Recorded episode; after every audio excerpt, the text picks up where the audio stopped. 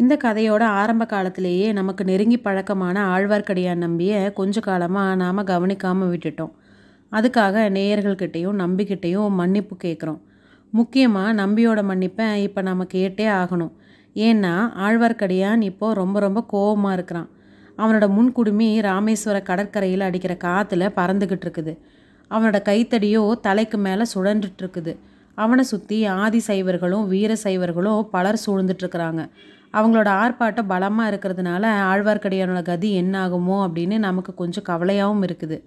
இருந்தாலும் நம்பியோட நரசிம்ம அவதார தோற்றமும் அவனுடைய கைத்தடி சுழலும் வேகமும் அந்த கவலையை போக்குது. வந்தியத்தேவனும் இளைய பிராட்டியும் பேசினதை ஒட்டு கேட்ட ஆழ்வார்க்கடியான் பழையாறையிலிருந்து அன்னைக்கே புறப்பட்டான். வாயு வேக மனோவேகமாக தென் திசையை நோக்கி போனான். வழியில் எங்கேயும் அவன் சைவ வைஷ்ணவ சண்டையில் இறங்கலை. காரியத்துக்கு குந்தகம் வரக்கூடாதுன்னு மனசை கட்டுப்படுத்திக்கிட்டு வலுவில் வந்த சண்டைகளை கூட வேண்டான்னு ஒதுக்கி தள்ளிட்டு நடந்தான். மதுரையில் கொஞ்ச நேரம் தங்குனான். அவன் தெரிஞ்சுக்க விரும்பின செய்தியை விசாரித்து தெரிஞ்சுக்கிட்டு ராமேஸ்வரத்துக்கு புறப்பட்டான். வந்தியத்தேவன் பூங்குழலியோட படகுல போய் இலங்கை தீவில் இறங்கின அதே நாள் மாலையில் ஆழ்வார்க்கடியான் நம்பி ராமேஸ்வரம் வந்து சேர்ந்தான். அந்த புண்ணிய பூமியை மிதித்த உடனே ஆழ்வார்க்கடியானுடைய மனசில் அத்தனை நாளும் அடங்கி கிடந்த வைஷ்ணவ ஆர்வம் கரையை உடச்சிக்கிட்டு பொங்கிருச்சு. ராமேஸ்வர தீவில் எங்கெங்கும் மொய்த்துக்கிட்டு இருந்த வீர சைவ பட்டர்கள் அந்த ஆர்வத்துக்கு தூபம் போட்டு விட்டாங்க.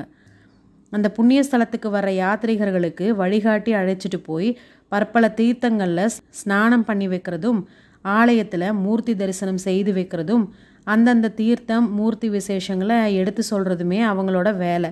எனவே புதிய யாத்ரீகர்களை பார்த்ததும் பட்டர்கள் பலர் சென்று சூழ்ந்துக்குவாங்க. அந்த மாதிரியே ஆழ்வார்க்கடியானையும் சுற்றிக்கிட்டாங்க அப்பனே வா வா. இந்த ஸ்தலத்தில் இருக்கிற அறுபத்தி நான்கு தீர்த்தங்களில் ஸ்நானம் செய்து உன்னோட தேகத்தில் இருக்கிற வைஷ்ணவ பாஷாண்ட சின்னங்களை கழுவி தொடச்சிக்கோ. ராமரின் பிரம்மஹத்தி தோஷத்தை போக்கிய ஸ்தலம் அல்லவா இது? வைஷ்ணவ பாஷாண்ட மத சின்னங்களை நீ அணிஞ்சதுனால ஏற்பட்ட பாவங்களையும் போக்கிக்கலாம் அப்படின்னு ஒரு பட்டர் வித்தியாசமாக பேசுகிறாரு இன்னொருத்தர் குறுக்கிட்டு ராம தீர்த்தம் லக்ஷ்மண தீர்த்தம் ஆஞ்சநேய தீர்த்தம் சுக்ரீவ தீர்த்தம் இப்படி அறுபத்தி நாலு தீர்த்தங்கள் இருக்குது. ஒவ்வொருத்தரும் அந்தந்த தீர்த்தங்களை தலைமூழ்கி அவரவர்களுடைய தோஷத்தை போக்கிக்கிட்டாங்க. நீ எங்கூட முதல்ல ஆஞ்சநேய தீர்த்தத்துக்கு வா. வைஷ்ணவ சின்ன தோஷத்துக்கு சரியான சங்கல்பம் பண்ணி வைக்கிறேன் அப்படிங்கிறாரு. இன்னொரு பட்டர் அப்பனே இவங்க சொல்கிறத கேட்காத.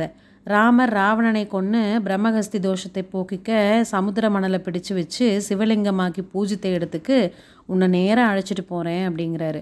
ஆழ்வார்க்கடியான் கண்ணில் தீப்பொறி பறக்க எல்லாரையும் ஒரு தடவை பார்த்து நிறுத்துங்க உங்கள் அபத்த பேச்சை. முதல்ல நீங்கள் சொன்ன தீர்த்தங்களால் உங்களோட நாவை அலம்பி உங்கள் பாவத்தை தீர்த்துக்குங்க அப்படிங்கிறான். ஓஹோ ராமன் லக்ஷ்மணன் அப்படின்லாம் சொன்னதுனால எங்களுக்கு பாவம் வந்திருக்கும்னு நினைக்கிறியா? அப்படி ஒன்றும் இல்லை இந்த க்ஷேத்திரத்துக்கு பேரே ராமேஸ்வரம். ராமர் ஈஸ்வரனாகிய சிவபெருமானை பூஜை செய்து பாவத்தை போக்கிக் கொண்ட இடம். அத்தோட ராமர் அப்படிங்கிற பேரில் இருந்த தோஷமும் போயிருச்சு அப்படின்னாரு ஒரு வீர சைவ பட்டர் ஓ அஞ்ஞான சிரோமணிகளே ஏன் இப்படி தலைக்கு தலை உளர்றீங்க இந்த ஸ்தல பெயரோட அர்த்தம் என்னதுங்கிறதையே நீங்கள் தெரிஞ்சுக்கிட்டதில்ல. நீ தான் சொல்ல பார்ப்போம் பிரம்மாவினோட ஒரு தலையை பறித்ததுனால சிவனுக்கு பிரம்மகத்தி தோஷம் பிடிச்சிருச்சு. திருமாலோட பூர்ண அவதாரமாகி ராமபிரானுடைய பாதம் பட்டு புனிதமான இந்த இடத்துக்கு சிவன் வந்து அந்த பிரம்மகத்தி தோஷத்தை போக்கிக்கிட்டாரு. ராமரை ஈஸ்வரன் பூஜித்த இடம் அப்படிங்கிறதுனால தான் ராமேஸ்வரம் அப்படிங்கிற பேர் ஏற்பட்டது. தெரிஞ்சுக்கிட்டிங்களா? மூட சிகாமணி பட்டர்களே அப்படின்னு ஆழ்வார்க்கடியான் கர்ஜிக்கிறான்.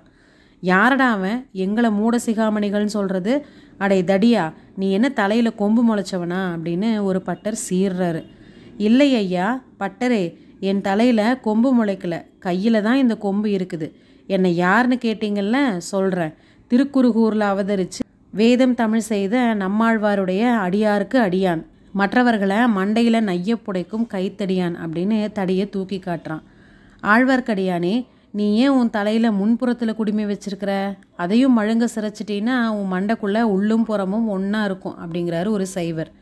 பட்டர்களே இந்த புண்ணிய கஷேத்திரத்தில் வந்து என்னோட முன் குடுமையை தான் நினச்சிட்டு இருந்தேன். அதுக்குள்ளே நீங்களே ஞாபகப்படுத்துனீங்க. அடே நாவித தெருவுக்கு போய் ஒரு நாவிதனை அழைச்சிட்டு வாங்கடா. கத்தியை நல்லா தீட்டிக்கிட்டு வர சொல்லுங்க. இவனோட சிகையை ஆணிவேரோட வேரோட செய்யலாம் அப்படிங்கிறாரு ஒரு பட்டர். இதுக்கு நாவிதனை கூப்பிடுவானே நாமே அந்த கைங்கரியை செஞ்சிடலாமே நல்ல கூர்மையான கத்தியாக கொண்டு வாங்க அப்படிங்கிறாரு இன்னொரு சைவர்.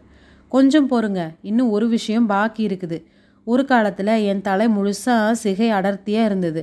ஒரு சைவனுடைய மண்டையை உடைச்சிட்டு என் சிகையிலிருந்து ஒரு ரோமத்தை வாங்கிறதுன்னு விரதம் எடுத்துக்கிட்டேன். அதன்படி முக்காலே அரைக்கால்வாசி சிகை தீர்ந்து போச்சு. இந்த ஊரில் என்னோடய முழு விரதத்தையும் நிறைவேற்றி கடலில் ஒரு முழுக்கு போட போகிறேன் எங்கே? ஒவ்வொருத்தரும் அவங்க மண்டையை காட்டுங்க பார்க்கலாம் அப்படிங்கிறான் ஆழ்வார்க்கடியான். அடடே இந்த வைஷ்ணவன் என்ன துடுக்கா பேசுகிறான் அப்படிங்கிறாரு ஒருத்தர். எங்கள் எல்லாருடைய மண்டையும் உடச்சிருவியா? உன்னால் முடியுமா? அப்படிங்கிறாரு இன்னொருத்தர்.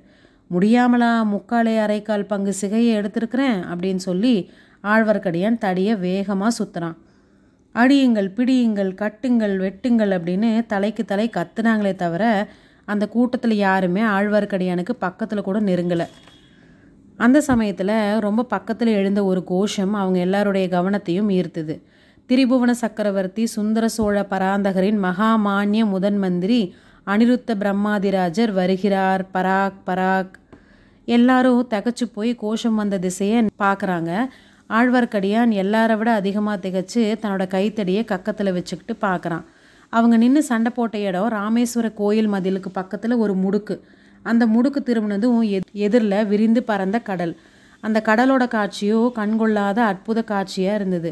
பெரிய பெரிய மரக்கலங்கள் நாவாய்கள் சிறிய கப்பல்கள் படகுகள் ஓடங்கள் வள்ளங்கள் வத்தைகள் கட்டுமரங்கள் எல்லாம் நெடிகளும் வரிசை வரிசையாக கண்ணு கெட்டின தூரம் வரைக்கும் நிற்கிது பாய் மரங்கள்லேருந்து படபடன்னு காற்றுல அடிச்சுக்கிட்டு பறந்த வெண்ணிற பாய்கள் கடலையும் வானத்தையும் தூரத்தில் திட்டு திட்டாக தோன்றிய பல தீவுகளையும் பெரும்பாலும் மறைச்சிக்கிட்டு இருந்தது.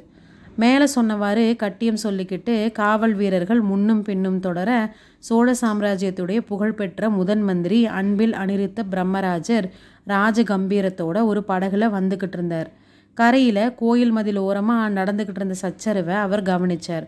கூட்டத்துக்கு நடுவில் கக்கத்தில் தடியோட பரம சாது மாதிரி நின்று ஆழ்வார்க்கடியான கையினால் சமிங்கை செய்து அருகில் அழைக்கிறார். ஆழ்வார்க்கடியான் பயபக்தியோட கையை கட்டிக்கிட்டு கடற்கரையோரம் போய் நிற்கிறான் திருமலை இது என்ன கூத்து? அப்படிங்கிறார் அனிருத்தர். குருவே எல்லாம் கபட நாடக சூத்திரதாரியான அந்த கண்ணனோட திருக்கூத்து தான் என் கண்களில் காண்கிறத நான் நம்புறதா இல்லையானே தெரியல. நான் காண்பது கனவா? அல்லது எல்லாம் வெறும் மாயையா? திருமலை உன்னை பரம வைஷ்ணவன்னு நினச்சேன். எப்போ பிரபஞ்சத்தை மித்தை அப்படின்னு சொல்கிற மாயாவதியான? குருவே பரம வைஷ்ணவ பரம்பரையில் அவதரித்த நீங்கள் சைவ சமயம் ஆகிறப்போ நான் ஏன் மாயாவதி ஆகக்கூடாது? என்னோடய பேரை மாற்றிக்கிட்டு ஸ்ரீ சங்கர பகவத் பாதாச்சாரியாரோட அடியார்க்கடியான்னு ஆயிடுறேன். பொறு பொறு நான் சைவ சமயம் ஆனதா யார் சொன்னது? உங்கள் திருமேனியில் இருக்கிற சின்னங்கள் சொல்லுது. ஆஹா திருமலை நீ இன்னும் முன்ன மாதிரியே இருக்கிற. புறச்சின்னங்களுக்கு தான் முக்கியத்துவம் கொடுக்குற. நெற்றியில் இடுகிற சந்தனத்தை சாய்த்து இட்டால் என்ன? நிமிர்த்தி இட்டால் என்ன? குருவே நான் ஒன்றும் அறியாதவன். எது முக்கியம்? எது முக்கியம் இல்லைன்னு தெரியாதவன். நீங்கள் தான் என்னை தெளிவித்து ஆட்கொள்ளணும். எல்லாம் தெளிவிக்கிறேன். நான் தங்குற இடத்துக்கு வந்து சேர். அதோ கடலில் ஒரு சிறிய தீவு தெரியுது பார். அங்கே இருக்கிற மண்டபத்துக்கு வா. குருவே இதோ இந்த சண்டைக்கார சைவர்கள் என்னை வரவிடணுமே அப்படின்னு ஆழ்வார்க்கடியான் சொல்லி கையால் அவங்கள சுட்டி காட்டுறான். அது வரைக்கும் சும்மா இருந்த வீர சைவர்கள் உடனே நெருங்கி வர்றாங்க. பிரம்மாதிராஜரே இந்த வைஷ்ணவன் எங்கள் மண்டைகளை உடச்சிடுவானா. இவனை தக்கப்படி தண்டிக்கணும் அப்படின்னு ஒருவர் ஆரம்பிக்கிறார். மற்றவங்க தலைக்கு தலை பேசுகிறாங்க இவனுக்கு தண்டனை நான் கொடுக்குறேன் நீங்கள் போகலாம் அப்படிங்கிறார் அனிருத்தர். இதனால் அவங்களுக்கு திருப்தி அடையலை. நாங்களே இவனுக்கு தண்டனை கொடுக்கக்கூடாதா இவனோட முன்குடுமையை சிரைத்து இவனோட ஊர்த்துவ சின்னங்களை எல்லாம் அழித்து இவனை கிணத்துல போட்டு முழுக்காட்டி அப்படின்னு அடுக்கிறார் ஒருத்தர். என்ன சொன்னீங்க? அப்படின்னு ஆழ்வார்க்கடியான் கண்களில் தீயழ திரும்பி பார்க்குறான். அனிருத்த பிரம்மராஜர் அப்போது பட்டர்மணிகளே இவன் பெரிய முரடன் இவனை தண்டிக்க உங்களால் முடியாது. நான் பார்த்துக்கிறேன் அப்படிங்கிறாரு. அப்புறம் தன்னை தொடர்ந்து வந்த படகுல இருந்த அகப்பரிவார வீரர்களை பார்த்து உங்களில் எட்டு பேர் இறங்கி இவனை நம்ம இடத்துக்கு கொண்டு வாங்க அப்படிங்கிறாரு. அவ்வளோதான். மருகனும் வீரர்கள் எட்டு பேர் கரையில் குதித்து ஆழ்வார்க்கடியான சூழ்ந்துக்கிறாங்க. படகு மேலே போச்சு. படை வீரர்கள் புடை சூழ ஆழ்வார்க்கடியானும் போனான். பட்டர்களும் மற்றவங்களும் அந்த வைஷ்ணவனுடைய முரட்டுத்தனத்தை பற்றி பலவாறு பேசிக்கிட்டே களைஞ்சு போகிறாங்க